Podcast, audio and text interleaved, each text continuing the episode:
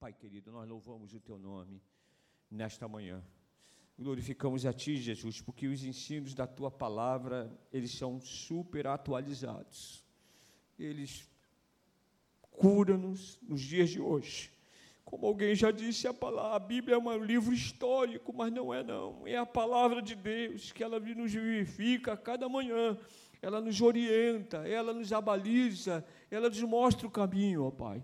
Por isso, nesta manhã, seja comigo, seja com a tua igreja, Senhor, em nome de Jesus. Amém. Interessante que Paulo, se você começar a ler todas essas cartas de Paulo, ele, além dele ter um cuidado, além dele falar do amor de Deus, ele faz, parece que uma manutenção, eu entendo isso, uma manutenção com as igrejas. Ele fala a Timóteo, não é? Está sempre orientando, ele tem sempre uma manutenção para as nossas vidas. A palavra de Deus, irmãos, é que nos mantém nos dias de hoje, amém? Quantos aqui já pensaram em desistir? Eu já pensei um período da minha vida de desistir. Mas é a palavra de Deus que nos mantém a cada dia. E ele diz, é vivendo para agradar a Deus. Para que fomos salvos, irmãos? Para agradar a Deus. Na quinta-feira aqui na Santa Ceia, à noite, né, eu falei, o maior evento que pode acontecer na vida do ser humano é a salvação da vida dele. É a mudança de trajetória, é a conversão. A conversão é uma palavra bem clara, né? O sinônimo de conversão é bem claro. Caminha com o Evangelho. Conversão quer dizer mudança de direção, não é, professora? Mudança de direção. A pessoa ia para lá. A pessoa tinha uma vida torta, ia para lá. Mas Jesus entra. Por isso que às vezes você encontra alguém, colando agora está diferente, não é? E eu, como pastor, fico tão feliz quando fala alguém da nossa igreja. Eu gosto daquela moça, né? Ali, o rapaz da feira ali, que de vez em quando eu paro para comprar uma laranja com ele, ele disse, que povo bom aquele lá. Eu falei, só estou esperando você, porque o barzinho já te convidou, eu estou te convidando também, né? O que vende laranja, bem aqui na saída, não é? Então, nós somos vistos assim, e eu fico feliz. Um pastor fica feliz quando alguém diz assim, aquele rapaz ou aquela moça da sua igreja é uma bênção. Ficamos ou não ficamos? Estou feliz, se arruma até aqui, ó. Amém, irmão? É uma alegria. Então, Paulo, ele faz como se fosse uma manutenção. Ele fala sobre o andar do crente. Ele fala sobre o nosso caminhar. Nós mudamos de direção, irmão. Por isso ele diz, finalmente, irmãos, não vos rogamos e exortamos, né?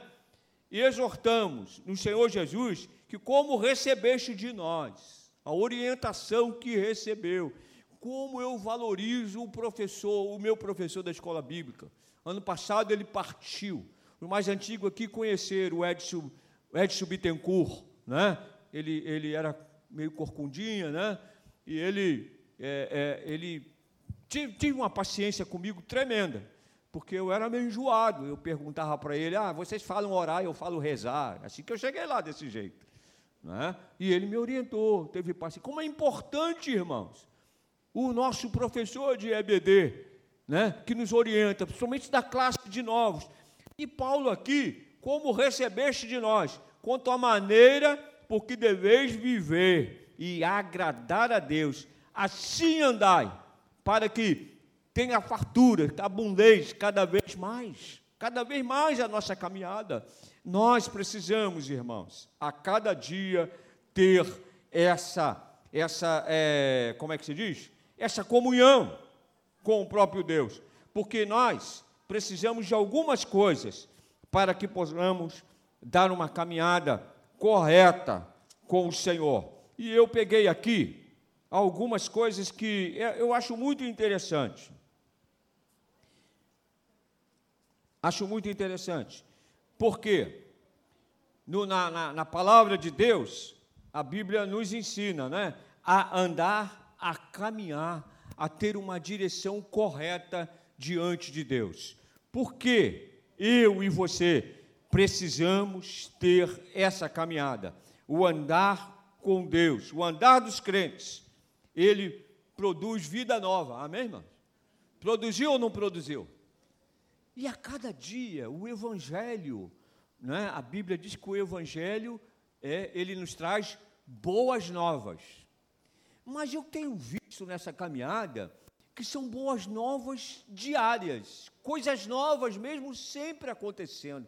A maneira que Deus tem para trabalhar com aqueles que são servos são magníficas, maneiras diferentes, né? Deus, na sua infinita misericórdia, Ele tem o amor, e Ele tendo o amor, Ele pode nos falar, não é? Olha só o que diz Romanos 6,4.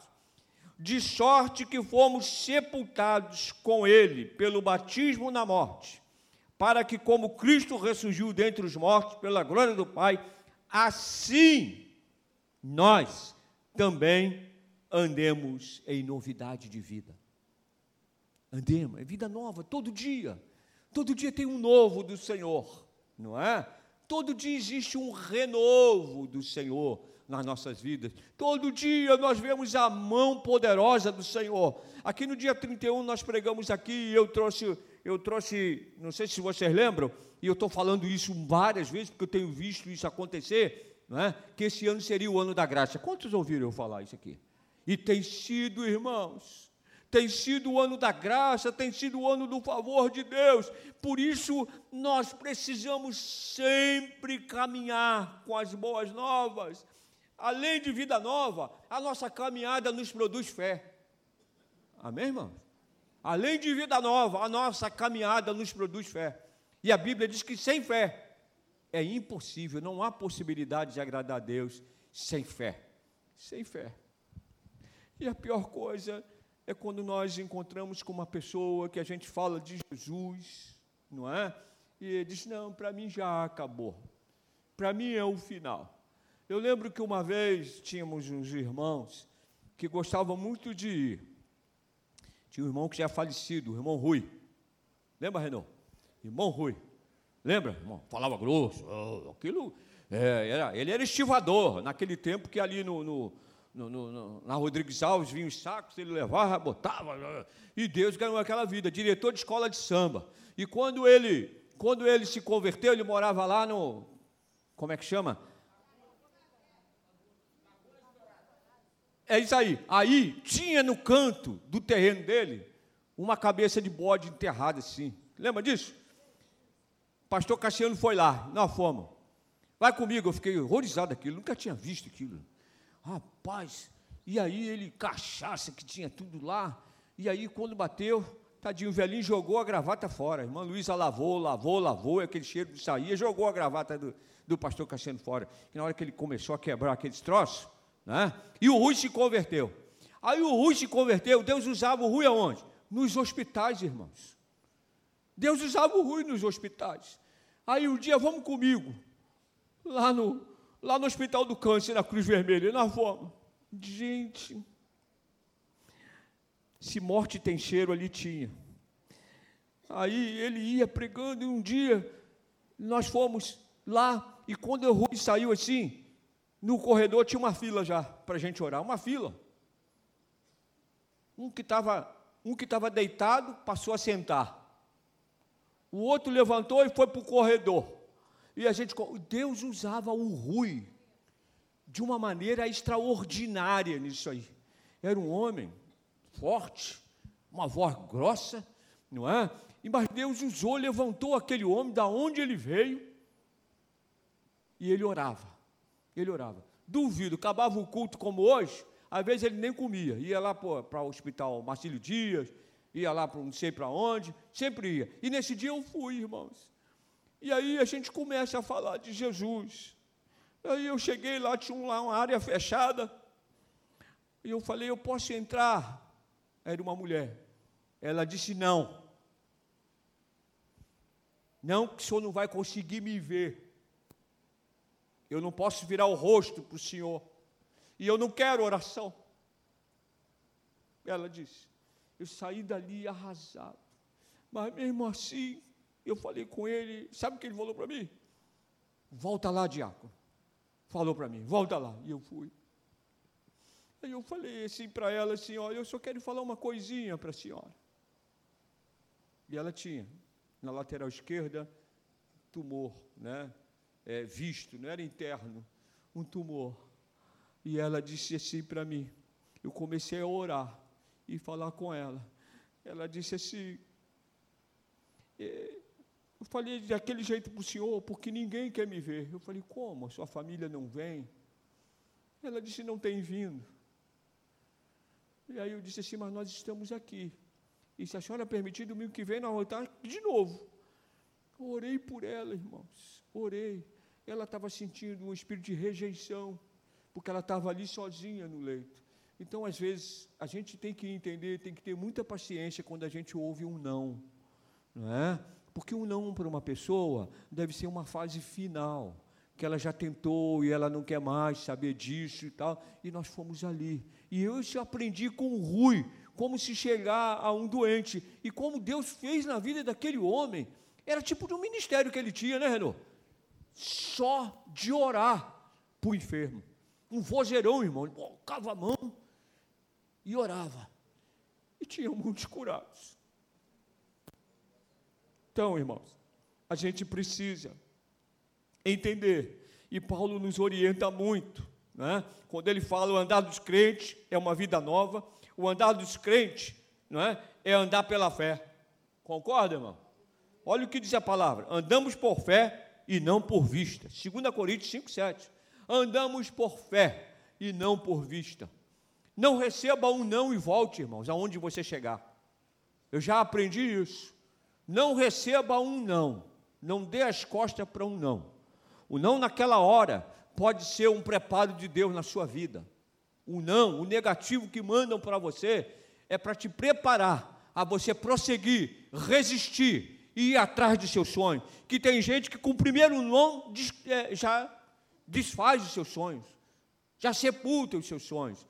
Não diga, não receba o não e volte para casa triste, mas insista em fazer. Alguém disse assim, eu já tentei o Enem 2 vezes, eu falei pouco, tenta 3, 4, 5 e você vai passar, cara.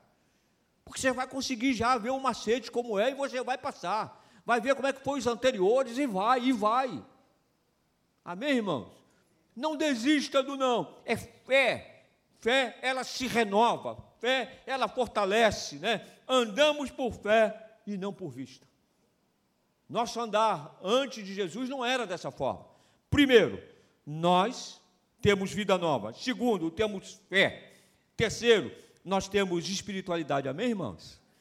Temos sim, porque antigamente nós não éramos voltados para as coisas espirituais. Não é verdade? Você tinha que ver e tocar. Eu fui ensinado assim. Talvez muitos aqui. Ver e tocar.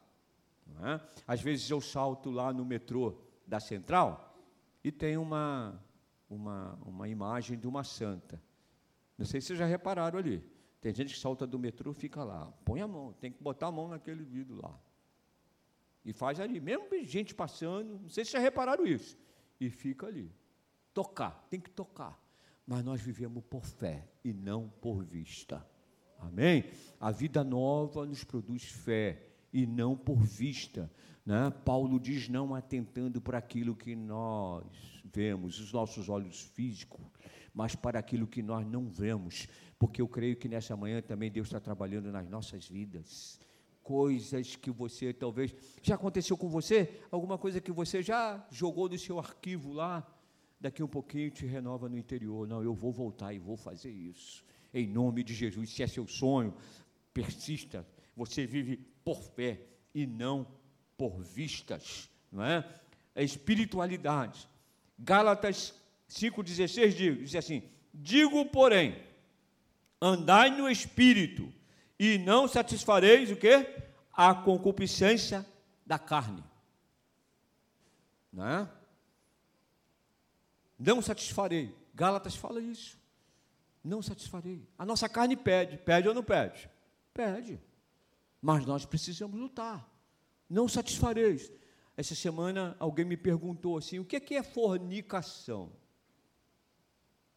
Né? Eu falei, peraí, tem um pai dos sábios aqui, lá no corredor de onde eu moro. Lá tem um pai dos sábios aqui, não é pai do burro não, o dicionário é pai do sábio, o mundo fala que é pai do burro, o burro não vai nem mexer ali, mas quem é sábio vai mexer, que quer aprender, não é verdade? Então eles, o que é fornicação? Eu falei, você quer saber? Eu vou te falar, mas eu podia te falar, mas vamos abrir aqui o dicionário. Fornicação é você se relacionar com uma prostituta, é você ter uma vida com uma mulher que não é sua ainda, não é? Fornicação é isso. Você quer saber por isso? É que eu escutei essa palavra, eu falei, é isso aí. A fornicação é isso. Não é? O dicionário até que está falando, não sou eu não. É deitar com uma prostituta. É a mesma coisa. Então, a vida espiritual, ela nos afasta de tantas coisas, irmãos, porque a nossa carne pede. E uma das coisas que nós precisamos ter em toda a nossa vida, a gente trabalha com isso no consultório, não é? A gente trabalha com isso diariamente. Hoje, você que procura ter um autocontrole em todas as áreas da sua vida, você vive bem, Você tem que introjetar a cada dia o autocontrole. Ah, eu queria falar. Pergunta a você se não é hora de ficar calado. Não é verdade? Pergunta a você. Ah, eu tenho uma compulsão por gastar. Quando chegar lá na entrada da loja, sim, você pergunta a você mesmo, é prazer ou é necessidade de comprar? Porque tem gente que parece que ela sentou pé, só tem dois pés, mas uma pilha de sapato. Entendeu? Então, a gente tem que ter um autocontrole. Nós precisamos lutar com isso a cada dia. Né? A Bíblia nos ensina, porque o nosso caminhar é diferente. E Paulo vem, ele abaliza, ele orienta. Não é? Gálatas capítulo 5 diz, digo, porém, andai no Espírito. Esse Espírito é com letra maiúscula. Toda vez que você vê na Bíblia Espírito com letra maiúscula, é Espírito Santo, tá? Então, o Espírito Santo, nós não aprendemos isso? Na ocasião, eu falei aqui sobre Ezequiel, que Deus colocou o Espírito Santo dentro da gente. É Ele que nos ensina. E Jesus foi, mas Ele disse o quê? Eis que vou, mas vos deixo quem? O Consolador, que é quem? É o Espírito Santo de Deus. É Ele que está por perto. É Ele que orienta, Ah, pastor, eu tenho assim uma fraqueza, não é? Atendi um rapaz que disse assim, eu tenho uma fraqueza. Eu falei, você é um ser humano, todo mundo tem fraqueza, agora precisa dominar a fraqueza. Ah, quando eu não aguento ver assim, ó, uma mulher, quando passa, eu olho, eu falei, você tem torcicolo, né? O pescoço está sempre virado, não é? Controla isso, cara. Controla. Ah, mas a carne é fraca, né, pastor? Eu falei, a Bíblia diz que é, mas também o pecado não é vitamina para sustentar a tua carne. O pecado não é vitamina. Tem gente que brinca com o pecado. O pecado não é vitamina para sustentar os teus prazeres. Paulo fala, eu não sei porque eu estou falando isso essa manhã, mas nós precisamos andar segundo o padrão, e Paulo nos dá a fórmula aqui, como andar. Outra coisa que ele fala, irmão, quando nós temos um encontro com Deus, procuramos ter, acontece uma coisa muito interessante, existe uma estabilidade. Todo mundo hoje não quer estabilidade? Todo mundo quer, segurança, estabilidade, a estabilidade gera segurança. Todo mundo quer. Olha o que diz. É muito interessante.